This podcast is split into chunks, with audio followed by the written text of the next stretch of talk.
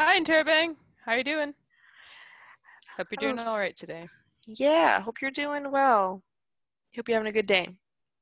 Thanks for stopping in to chat with us. We've been kind of thinking about some things to talk about, but I have thinking about stuff to talk about with Stephanie, but one of the things kind of before we were going to press record was thinking about like, oh, how should we start off this episode?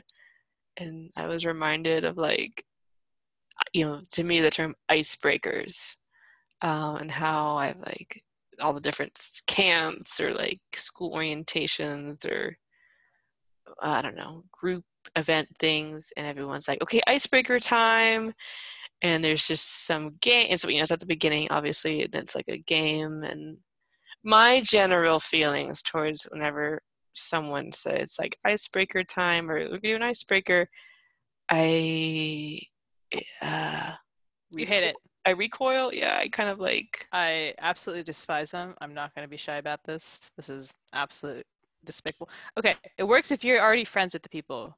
And they come about naturally, they come up in conversation like, hey, it'd be fun to play this game of like, yeah. But if there's like people that you don't know or like you and a bunch of strangers, right? I guess that is the definition of people you don't know. It's so awkward. And maybe some of the more extroverted people are just like, hey, that's great. But I am incredibly introverted. I hate social interaction. Except when I can control... Except this one, though. What about this one?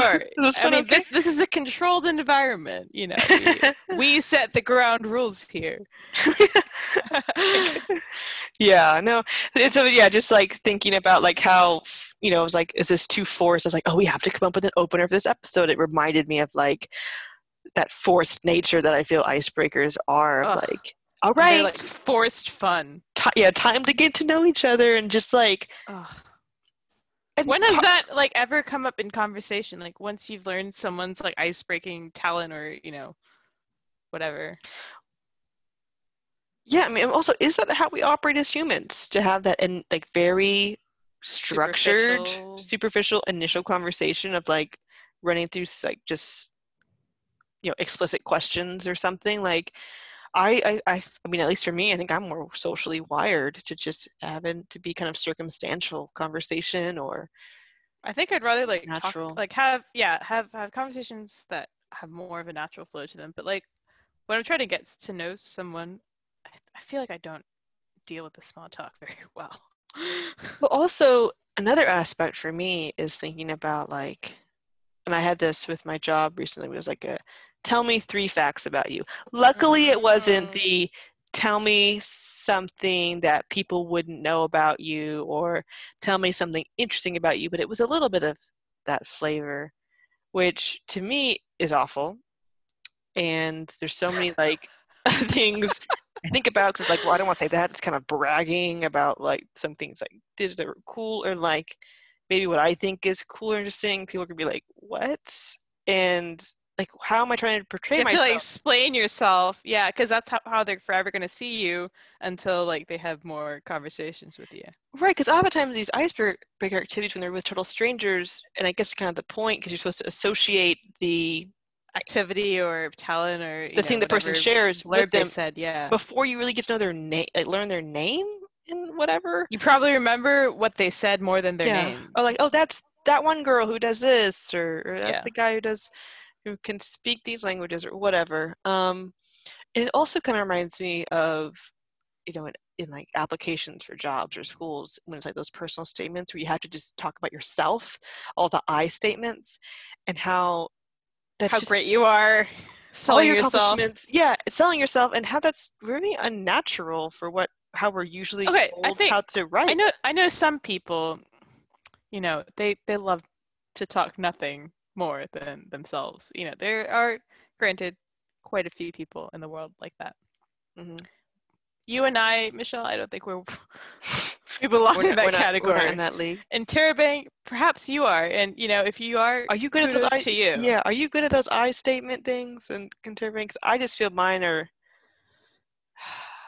Do you have any tips for us? Please. Yeah, please. I have a saved list of like my former cover letters and things. I just recycle it because I'm like, this isn't bad. Yeah, so that was coming to mind of just this like very structured, like, okay, here we go, icebreaker time, let's begin. And I appreciate the mints. The mints are great. You know, sometimes they're a little bit sweet, but they are quite refreshing. Are you a peppermint or a spearmint? Both. I love all mints. Okay. I kind of like spearmint a little bit more. I think spearmint is great for like toothpaste. Peppermint's good for like an after lunch kind of thing. Fair.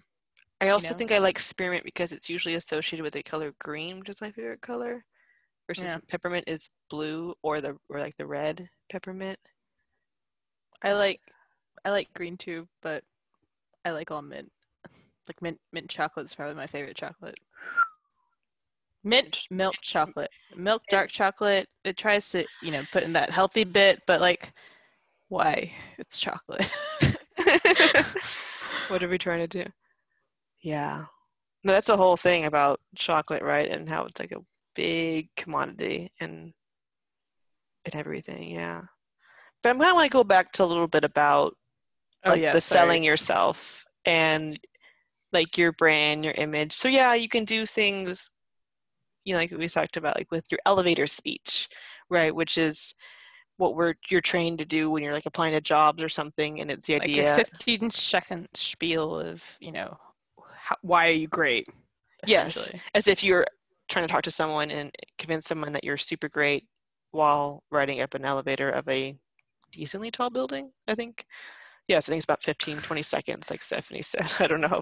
I'm just thinking about the elevator where you and I went to university, Michelle. Mm-hmm. And one of the buildings had elevators that were absurdly fast. You could go up 6 floors in less than that many seconds. It was insane. Yes, I remember that. Yeah, so that wouldn't apply. You have to really fast forward your speech there. Yeah. Like, right, abridge a bit. But like in elevator speeches, it's like, so as a kid, I know the show has since been kind of like reviewed and looked at, and some not so great things have been highlighted about it. But it's a reality show, you know, America's Next Top Model. Okay. That was one of my guilty pleasure shows as a kid. I would watch, it's like every week on the CW, and then like forgot the other network it used to be on. But I liked it. I thought it was entertaining. As a kid, I didn't really think too much into something that were maybe a little bit more controversial, which don't really need to touch on. Want to touch on that right now. But I know a lot of it was like for TV, probably for ratings. We'll just kind of extra drama, sure, write it under that umbrella. But like there was always each season kind of towards the end where they had, because they eliminated the contestants so each week, so it's kind of maybe the last 5 or so, they would travel to some destination place, and like when they got there they had to do what was called go sees, like 2 words, like GOSEE'S, and it was this process of like kind of like how in acting or in music you audition. So these were just like kind of like, I guess kind of like open houses. You kind of could have an appointment with these fashion houses or fashion labels, and you would go see them. Like you would show up yourself, you'd have your little pad folio with your photos, and you would show up and they would just talk with you a little bit, and you'd show them your photos, and then you would try on and do like just a basic catwalk or pose and take some pictures in the clothes. And the fashion designer would see if they liked you, they thought you looked good in their clothes, and if they wanted to book you for photo shoot or fashion show or something.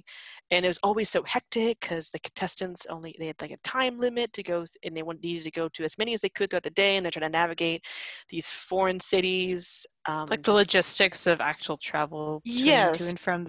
Okay. Yeah, and it was like to teach, and you know, if they don't, you know, not always English speaking places, and it was like to teach them how, you know, you got to be really on top of your game and intense and quick on your feet in the fashion model as a model in the fashion world. And I was always like amazed by that. You know, you get rejection, you know, you never, like the fashion designers, it was like acceptable. And looking back, it's like, wow, that's intense. But like, you know, they could say whatever they wanted about your look, your body. Oh, you're too fat, you're too thin. You're too tall. They can be pretty harsh. Yeah. Yeah, very much objectifying. And you're like, yeah, that's fashion. You know, you're watching this on TV and like, oh yeah, okay. And then they would be like, I don't want to hire you. But like you now as like an adult, I'm like, oh my gosh. It's a bit harsh. Yeah. Yeah. It's a bit harsh. And they would not, you know, it's not just how you would look, but it's also your Like people aren't produce. They're not, you can't pick the perfect potato. Yeah, and it's also their personalities too. Like, oh, I didn't think that they spoke well. I don't want them to do any like campaign. What does speaking have to do with like photo shoot fashion models? Okay, Interbang, I have very little to basically no experience of the fashion. This is very much Michelle's forte. So I'm learning as much as you are. But given that I'm not like I mean, you know probably more than me. Definitely know more than me. I have a particular fascination. You pay more attention to it. And I don't know why. I like it for some reason. And not just like, it's just a thing that I do. And I think it kind of, I don't talk about it a lot, but I do like to just peruse on my own. And I guess kind of this show like kind of started that interest. I think I feel that it's a little bit like politics to me. Like it's this really distant feeling world. I know it has an effect on my world. I mean, politics in a different way, but it's just this like nebulous thing. Like it's like this nebulous machine that I don't really know how it works. I know it affects my life, but unlike politics, it is an art thing. I like kind of art stuff and things like that. So it's kind of neat. It's politics with art, because you got to know the right people. You got to like be in the connections with the right photographers or editors, I guess, but also you got to be able to look good with or like know people who look good with those clothes. So I think the speaking thing comes into like if you are going to do like a commercial or something, if you're like a brand or spokesperson or something, and it's like, do they want that person representing their brand? And there's a whole bunch of demographic prejudice biases that play into that of like, I want someone with darker or lighter complexion, or I like your teeth or I don't like your teeth, or you need to get this fixed. And I think like as a child, because I was an impressionable like early adolescent watching this show, it like helped me realize like you really can't please anybody, because like just because one fashion designer would be really negative and like the other one would be like, oh, you're perfect, you're the look I'm looking for. So it was like coming to an acceptance of like with yourself being objectified so harshly, but also knowing that like it's subjective too. Yes.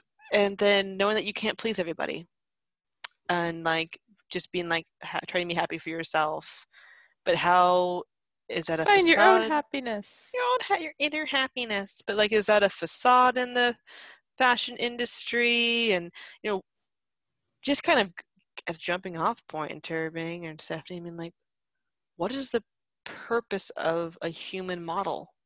We have mannequins in stores.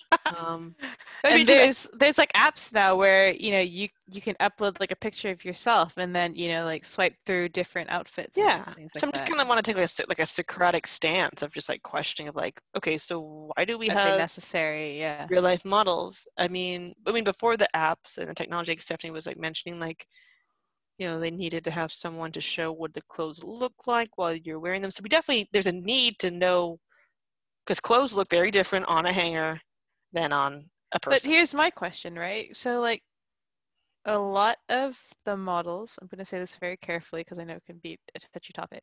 A lot of models, I guess, in yesteryears have been of the more, I guess, skinny persuasion. I was thinking that. Right? Yeah, they have a certain look, yeah. Now the modern, I don't know if trend is the right way of saying it, because I don't think it would go away, but like the new push, I guess, is to demonstrate more a wider variety of sizes, I suppose.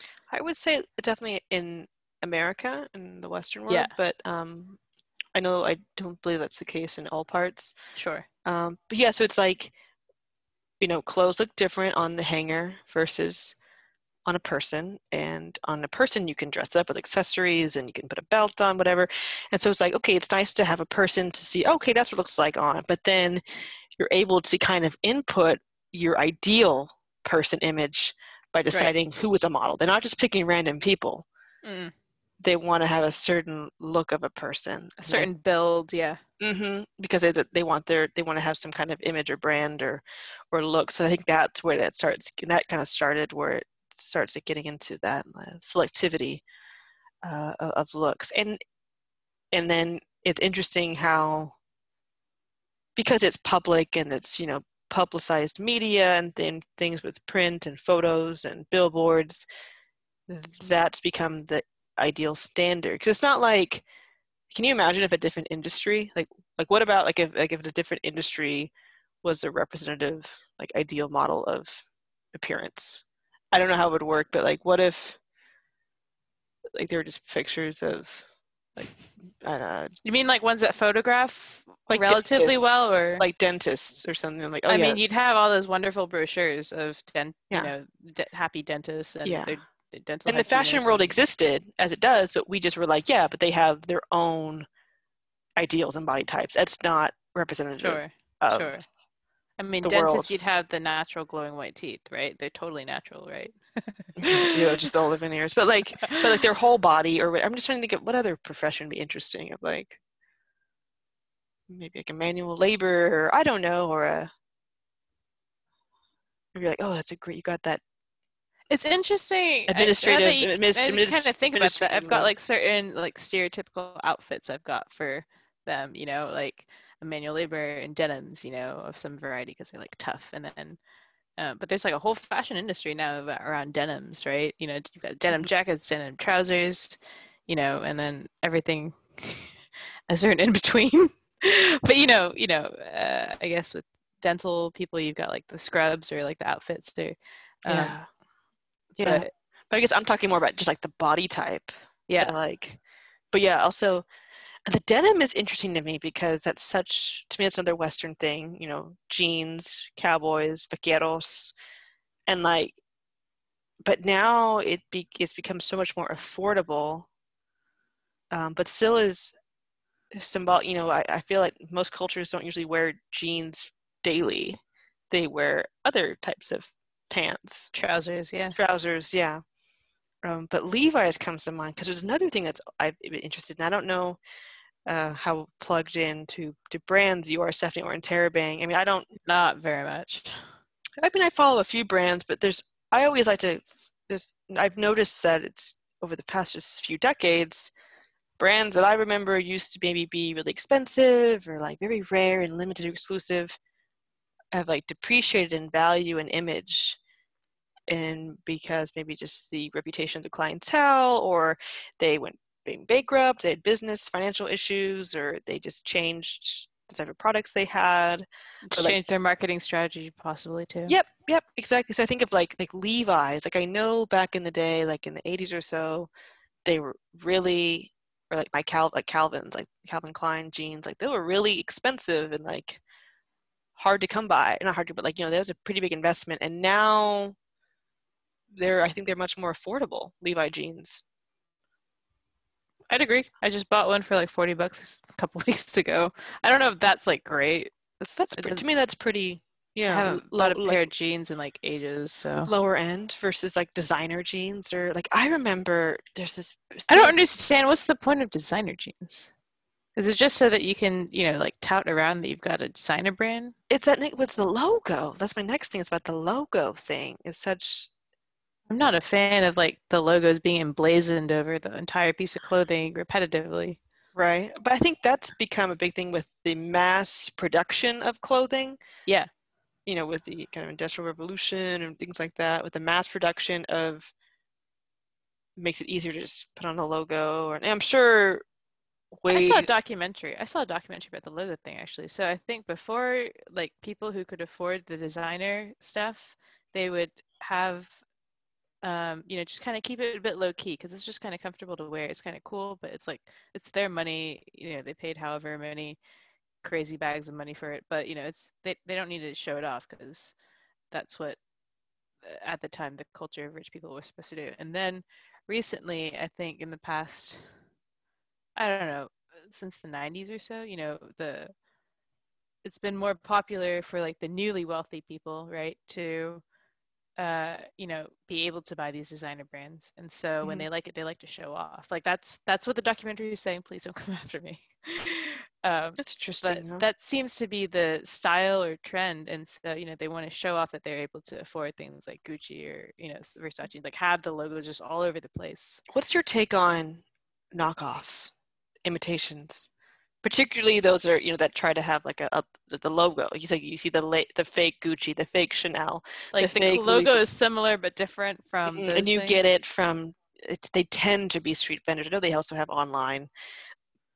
But there's always that, for me, the image of, you know, the street vendor that has like this table and like a little like rug somewhere, and there's just all the handbags laid out, and it's well known that they're fake. They're not real designer, but they have, like you said, the logo but with a little twist on it to kind of still be able to be sold. Sometimes they're really close.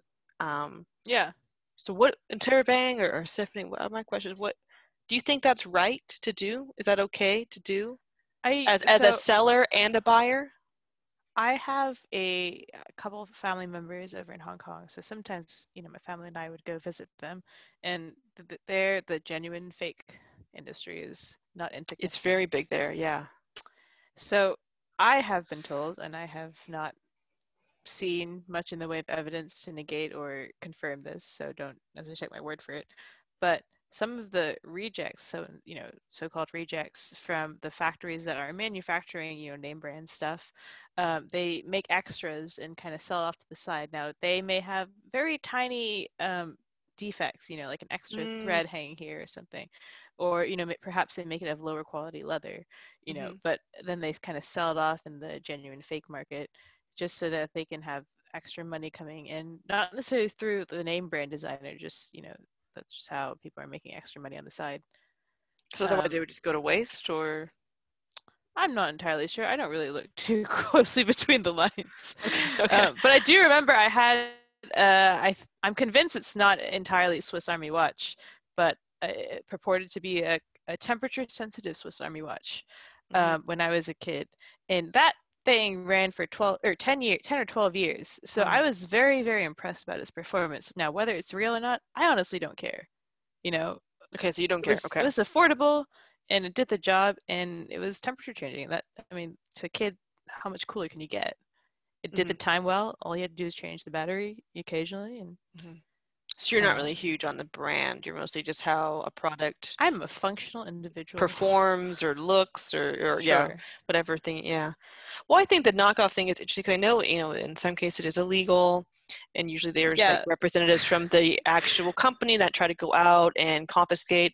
But I was thinking initially of just the handbags, but I kind of forgot. I mean, there's also like makeup products that are knockoffs, and that can have safety, health. Yeah, those can be quite dangerous. Yes, concerns or fault or electronics too. If so if they're defected.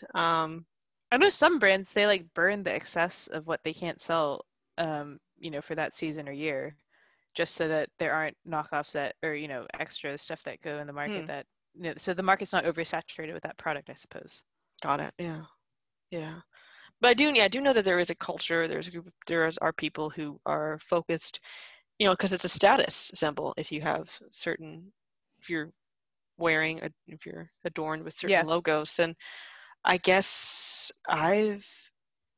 What do you think? Some about people in my family are kind of focused on, or I guess at least my mom likes to have some logo items, designer items, and. I'm not like show off, or that's just she just likes the quality of what they make. Both, you know? Both. Okay, yeah, she really believes in the quality, and I'm sure there is truth to that. But I also know a lot of it is marked up because of demand, supply and demand. Like you said, you know, able to get rid of intentionally getting rid of excess to have reduce the supply, if they can. I mean, I guess to me it's more, it's more just how you know some of the more expensive things are just better quality. Seeming, and then also kind of getting into a little bit, especially the movement right now of like fast fashion with the sustainability and ethics around production and how. Tell us more, because I'm only vaguely aware about the ethics. Yeah, so I mean right now, I mean we've always had, you know, the overseas like sweat factory concerns of, you know, capitalism and big brands like Nike, and I feel that that's always a constant thing that people don't like to think about, and then it kind of comes to light every once in a while of learning of kind of the dire work conditions of low pay and poor environmental environments that these workers are in overseas in developing countries to be producing luxury goods that they never really see the benefit of because the company, they get paid very little, and the Western company takes such a big amount. Not always Western, but the big company takes a huge amount. Like you get like Nike shoes for several $100s, but the workers are getting 10 cents a day or something. Sure. But then with fast fashion, I feel it's kind of become versioned out of online shopping and kind of the knockoff thing, and then getting a good deal, so you can get these kind of imitate clothing items, and they're usually from China. I know they're from other countries, manufactured and shipped from China. Southeast Asia usually as well. Yeah, but they can be like, wedding dresses for like $15. Sure.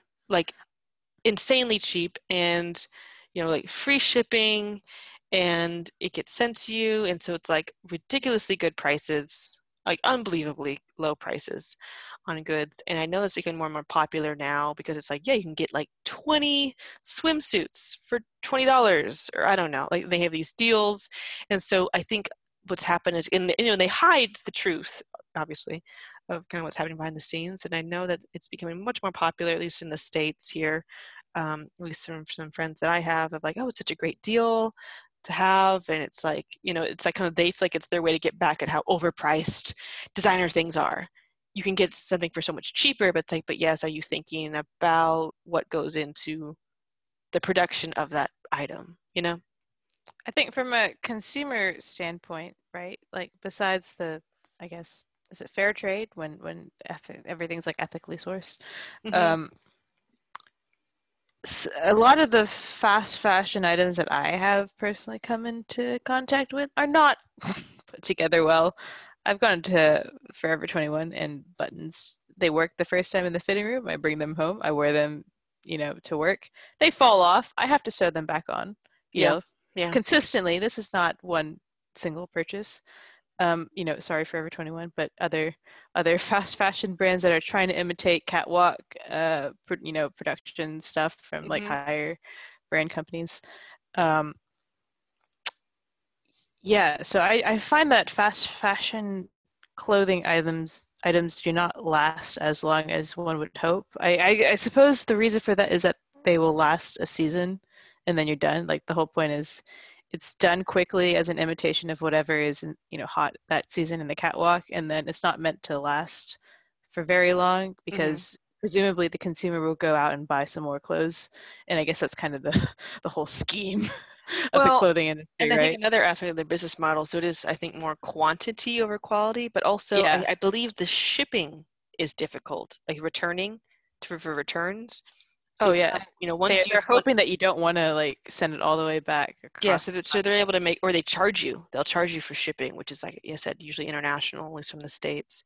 And so that's how they're able to make a good profit off of that. I think there's always, recycled or upcycled clothing. I think, I know people, there's also the option to just like make it at home yourself, which is arduous, but perhaps a little more rewarding because you've made something from nothing. I think it's doable, obviously, but it's just an acquired skill with time and practice. Sure.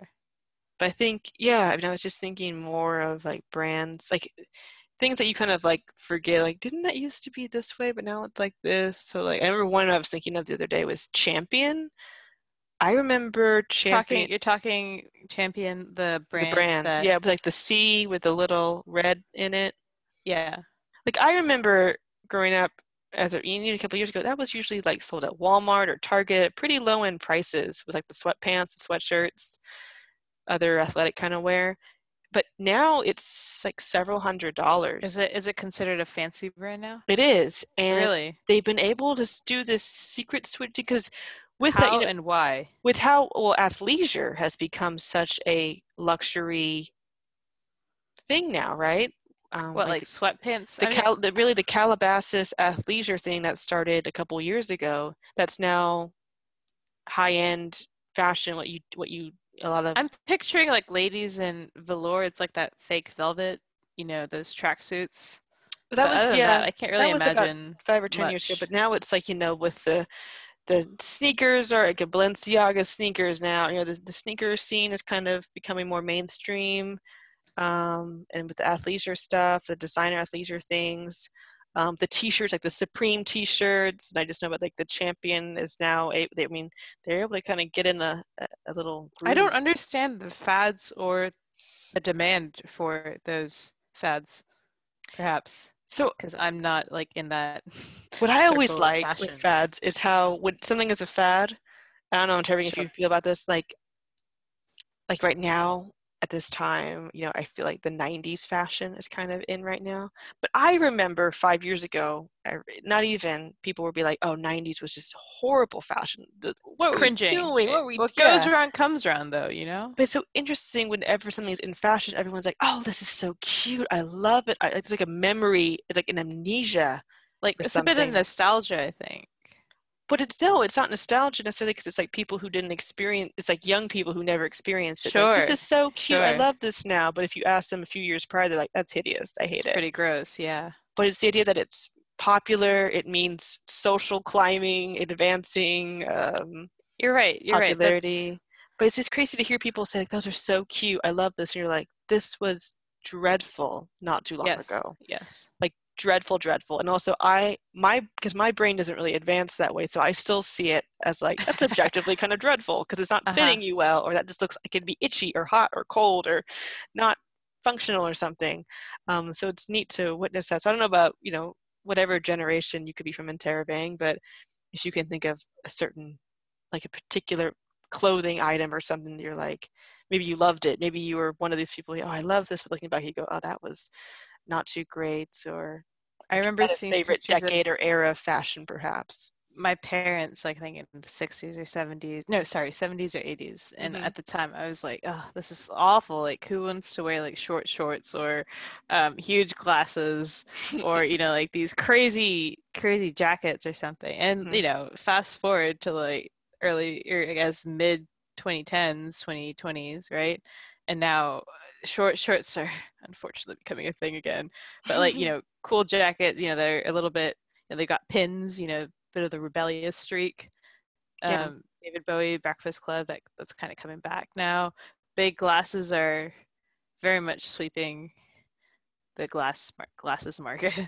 Yeah, I'm still not a fan, but I can see how some people are going to that again. But I think it's one thing is that, you know, I read a recent article because I was curious with the pandemic of how that high fashion industry, like, you know, especially in Italy and like Milan, was being affected by the virus with people not attending shows in person, and a lot of those times it was things involved like. Can the models even attend the shows? Like the people who are supposed to demonstrate their clothes? I think now they're trying. You know, the next month or so they're going to try to have that return, but you know.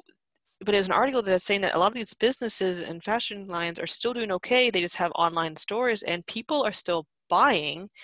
But it's the concept of wearing these high-end pieces more for yourself in your home, maybe on a Zoom call or something, on a video call. But the idea that I'm not just owning this or wearing this item to be seen by people, which is, I think, what was initially perceived, which I think is still the case for most.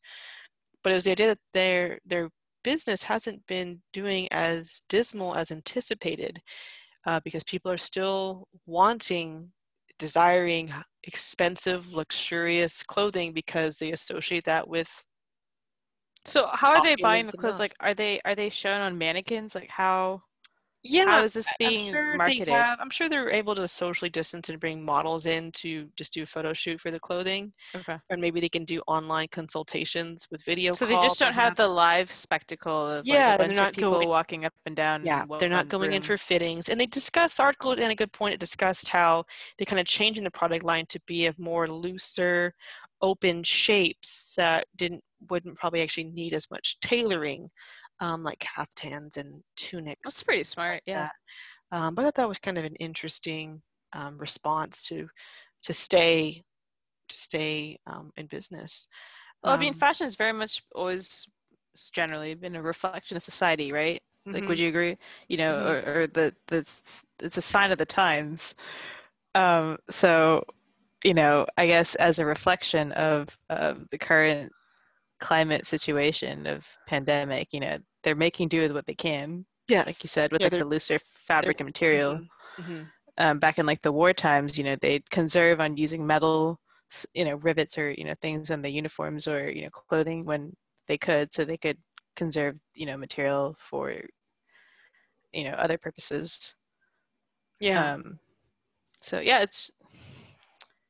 it's always been interesting to kind of follow styles and fashion through like a social history perspective.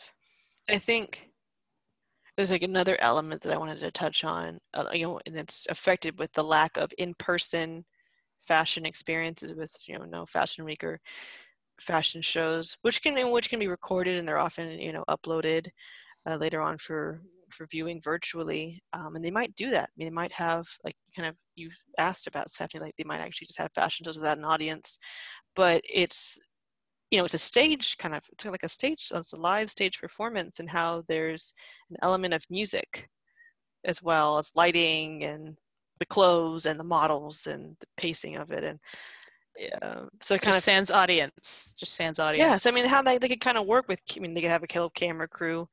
I don't know. That might be something already in the works, or it might be something already happening. We haven't checked out. But for me, and I was just thinking. So again, I watched self disclosure. Yes, I watched America's Next Top Model growing up when it was airing, and then also for whatever reason, I would watch every year the Victoria's Secret fashion show, like by myself or with friends. Not sure why, I just became drawn to it. I think I just liked the production of it. I thought it was really impressive, just as like a live stage production with all that went into it. And I just liked how they always had these nice themes. I mean, like, yes, there are the actual products they're selling, but you don't even see it at some point, because they just have, you know, they have those amazing outfits with the wings and the accessories. Everything just looks very glamorous. Yeah, so you don't realize, oh, it's just underwear. So I thought it was, you know, I always thought it was just nice to see, and it's always different every year and whatnot. But with the music, you know, I always feel that the role that music plays is set such a tone for the show. And I think there's just like kind of a spectrum of what shows do. So sometimes it is just kind of ethereal, instrumental music that just, I don't know, might be kind of monotonous or something, or something that's just kind of more basic, just to have, and I feel just like some sound in the background, so you're not walking in silence. Yes, exactly. And sometimes, you know, and also these things, the music sometimes live or not live, it's already like, you know, it could be playing on a sound system. And then kind of further along that spectrum, I feel, is like music that you might not know is still instrumental, but I associate, and I think Stephanie, you've mentioned earlier, like, before we this episode, of like that kind of house electronic techno music, which just brings about this sense of like modern neatness and coolness. Like, I don't know, just, it's just something I think that you can always kind of vibe to. Now, vibe is it's a funky word. I'm not entirely sure where I fell on the fence with this word, but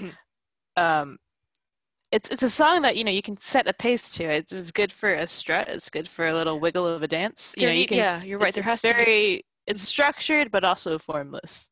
Yeah, and there is a thing of there needs to be, or not needs to be, but there oftentimes is some kind of a rhythm, because usually the way shows are run, you involve models walking at like a kind of a pedestrian pace of, you know, on the catwalk or the runway, and I think that really gets synchronized the most with kind of the end, and, you know, the final category of music that I feel was when they really just bring in straight up just, you know, top 40 pop, popularly known songs. It's not always pop. Sometimes it's different genres, and this is oftentimes when they kind of bring in the actual artist too. So again, kind of going back to the Victoria's Secret, I know this is not the first and only show to do this, but that was just kind of my upbringing. You know, they would bring in two, you know, three or so different artists, and they would sing current popular songs, maybe their most popular, and they'd be on the stage when interacting with the models. And, you know, sometimes you would have them, you could definitely see the models trying to attuning their walking or movements, and how the kind of mood, whether it was more sassy or sexy or subdued, to the music playing. And so but also just given that blue steel, like how they deliver that. Yes, yes.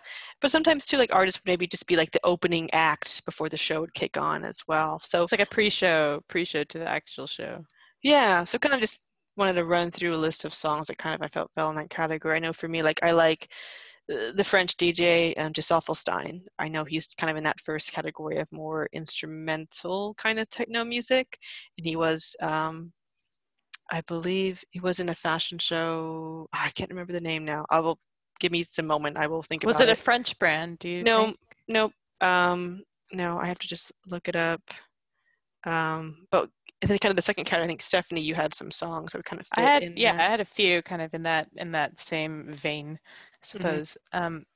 Palo Santo by Years and Years, great British group. And also Sunlight by The Magician featuring Years and Years. They both kind of have a bit of a, I don't know, there's a certain strutability about them, mm-hmm. which, you know, or perhaps you don't want to feel like strutting, but this is definitely a good beat, I think, that can be used for them. And then also in the same vein, I suppose, is My, My, My by Troye Sivan. It's also got a very predictable beat, but the song itself kind of keeps changing and evolving, so it's not necessarily completely repetitive. Like, it mm-hmm. kind of grows, mm-hmm. but in a good way.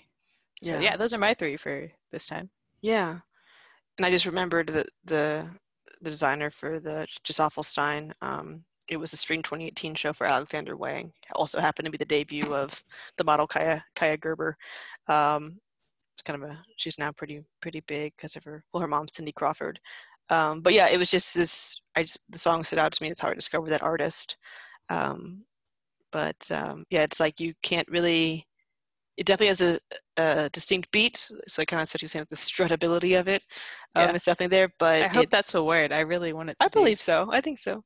Right. But at the same time, being a little bit more like background seeming kind of music, and then going back, kind of when I mentioned like the Victoria's Secret shows or something we've had. There's this fun kind of edgy pop rock music. Like I always think of the Body Rockers, like The Way You Move, that opening that like with Gisele Bündchen happened. Or recently we had Harry Styles perform Kiwi as the opening. I think that was 2018, I believe. I think so. Yeah, I just remember when they were when they're overseas in China. Yes, Shanghai, I believe. Shanghai, yes, for that show. But then, you know, also, like I said, the more subdued songs like Lady Gaga, when she did a Victoria's Secret fashion show, for instance, she did like A Million Reasons. Which is... Oh, yes, from like her Joanne era where mm-hmm. she's more like country sort of based. Yeah. So just kind of a wide array of that, and but just how all these different types of music just affect the whole show. And again, yeah, so we'll be posting these songs. Go ahead. I just wanted to put one more song in the kind of vein of variety of music. Tom Odell had this great song called Still Getting Used to Be on My Own, mm-hmm. which he did for Burberry, I think, in LA, as like the British in LA show, I think. I forgot, a couple years ago. Mm-hmm. But that one was really cool too. It was just so somber, I guess, compared to the very amped up vibe, I suppose, of like Harry Styles' Kiwi. Yeah, and yeah, it's not always like hyped up power strutting music. Yeah, sometimes it can be in a different flavor like that, or sometimes too, maybe this recorded song is much different than what they do live, just to kind of bring about a different sense. So we'll definitely be kind of posting the songs we mentioned to our Spotify playlist for this episode. But again, I feel like there's such a wide range of songs that they didn't have, whether they've even been in actual fashion shows, but just songs that just kind of, because we see fashion shows, we know what happens in them, but just songs that maybe instill like, I could totally like strut down around my right now, or like I'm really feeling a very emotive feeling right now. Have a fashion show for yourself, why don't you? Totally. You're always entitled to one. So if you have a song that you think would be fitting, please, put on your favorite caftan or jacket or trousers, whatever your favorite, hat. Doesn't matter. Just be feeling yourself in the moment, and dance, strut, do whatever, like nobody's watching. Exactly. And, you know, I understand that you can, you know, you can be your own ideal, not, you know, somebody else's. So yeah, if you want to mold. Yeah, exactly. So if you have a song, feel free to email us or tweet us. We'd love to hear your suggestions. But that's the end of the episode for today. Thanks so much. Again, Interbang, for joining us. This was a topic that we were kind of excited to talk about and learn from each other on. So hopefully, you know, thanks for bringing in your presence. We hope you have a good week ahead. Yes, good week, or however much time elapses. Perhaps they're going to jump in the next 5 seconds. Exactly. Yeah, hopefully we could pop in. Bye. Take care.